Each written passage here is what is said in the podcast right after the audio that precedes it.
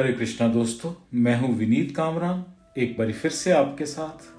श्रीला प्रभुपाद की रचना कृष्णा की ओर के आखिरी अध्याय, जिसका शीर्षक है परम प्रभु की ओर गमन। इसी श्रृंखला को आगे बढ़ाते हुए बात करते हैं भाग दो की। ब्रह्मांड की स्थिति हमें पूरी सुविधाएँ प्रदान कर रही है, जिससे हम श्री कृष्ण के साथ ये संबंध पुनः स्थापित कर सकें और भगवत धाम वापस लौट सके।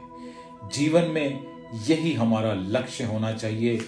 हमें जिन जिन वस्तुओं की आवश्यकता है, भूमि, अन्न, फल, दूध, ग्रह, वस्त्र इत्यादि, वे ईश्वर द्वारा प्रदान की जा रही हैं। हमें केवल शांति पूर्वक जीवन यापन करते हुए कृष्ण भावना भावित होना है।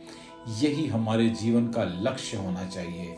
अतः अन्न, वस्त्र, ग्रह, सुरक्षा और काम वासना के रूप में ईश्वर ने जो कुछ भी हमें दिया है, उससे हमें संतुष्ट रहना चाहिए तथा और अधिक और अधिक की कामना नहीं करनी चाहिए। वही सभ्यता सर्वश्रेष्ठ है जो सादा जीवन उच्च विचार के सिद्धांत का पालन करती है भोजन अथा काम वासना का किसी कारखाने में निर्माण करना संभव नहीं है ये और जो भी अन्य पदार्थ हमें चाहिए, वे ईश्वर द्वारा उपलब्ध होते हैं हमारा कार्य तो बस इतना है कि इन पदार्थों से लाभ उठाएँ और ईश्वर भावना भावित हो जाएँ। यद्यपि ईश्वर ने इस पृथ्वी पर शांति पूर्वक रहने के लिए कृष्ण भावनामृत में प्रगति करने के लिए और अंत में उनकी शरण में आने की सब सुविधाएँ हमें प्रदान की हैं, किंतु इस कलयुग में हम बड़े अभागे हैं। हम अल्पायु हैं और अनेक लोग भोजन, आवास, विवाहित जीवन और प्रकृति के प्रहारों से सुरक्षा से वंचित हैं। ये स्थिति वर्तमान कलयुग के प्रभाव के कारण है। इसलिए इस युग की भयावह स्थिति को देखकर चैतन्य महाप्रभु ने आध्यात्मिक जीवन पद्धति के अनुशीलन की अनिवार्य आवश्यकता पर बल दिया है। ये हमें कैसे करना चाहिए? चैतन्य महाप्रभु ने इसका सूत्र बताया है। और वो सूत्र क्या है? केवल हरि का नाम, हरि का नाम, हरि का नाम ही रक्षक है। कलयुग में और कोई गति नहीं है नहीं है। इस बात की चिंता मत कीजिए कि आप फैक्ट्री में, यानी कारखाने में, नरक में, झोपड़ी में या किसी गगनचुंबी भवन में हैं। केवल हरे कृष्ण हरे कृष्ण कृष्ण कृष्ण, हरे हरे हरे राम हरे राम राम राम, हरे हरे। इस महामंत्र का जाप करते रहिए। इसमें ना कोई व्यय है, ना बाधा, ना ही कोई जाति बंधन और ना ही किसी किस्म का धर्म बंधन, ना ही वर्ण भेद। इसे कोई भी कर सकता है। केवल कीर्तन कीजिए और सुनिए।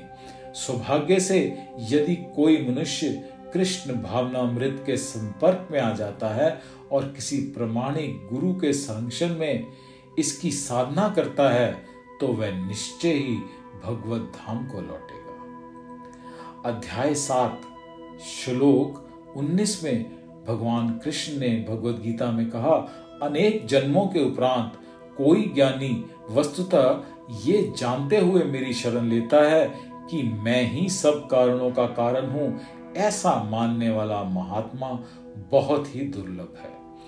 ईश्वर विज्ञान के लिए दार्शनिक खोज अनेक जन्मों तक करनी होती है। ईश्वर अनुभूति बहुत सरल है, किंतु साथ ही बहुत कठिन भी है।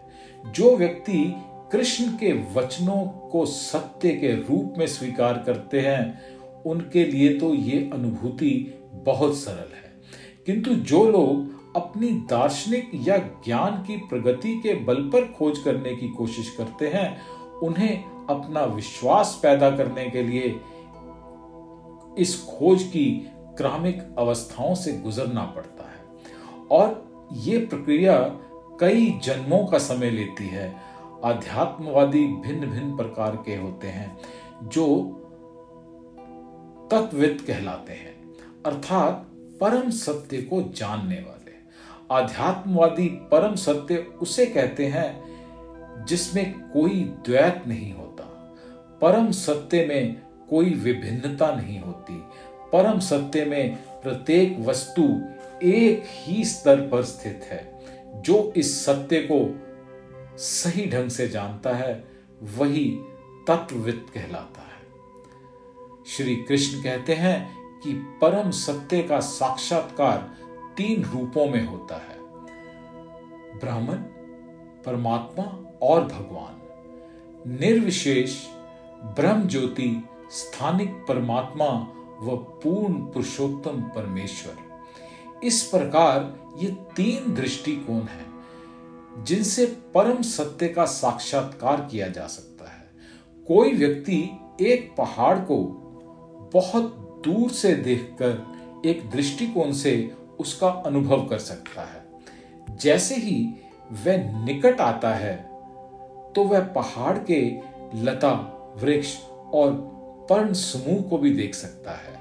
और यदि वह पहाड़ पर चढ़ने लगता है तो वह उसे वहाँ वृक्षों, पौधों और पशुओं के रूप में बहुत विविधता का पता चलेगा।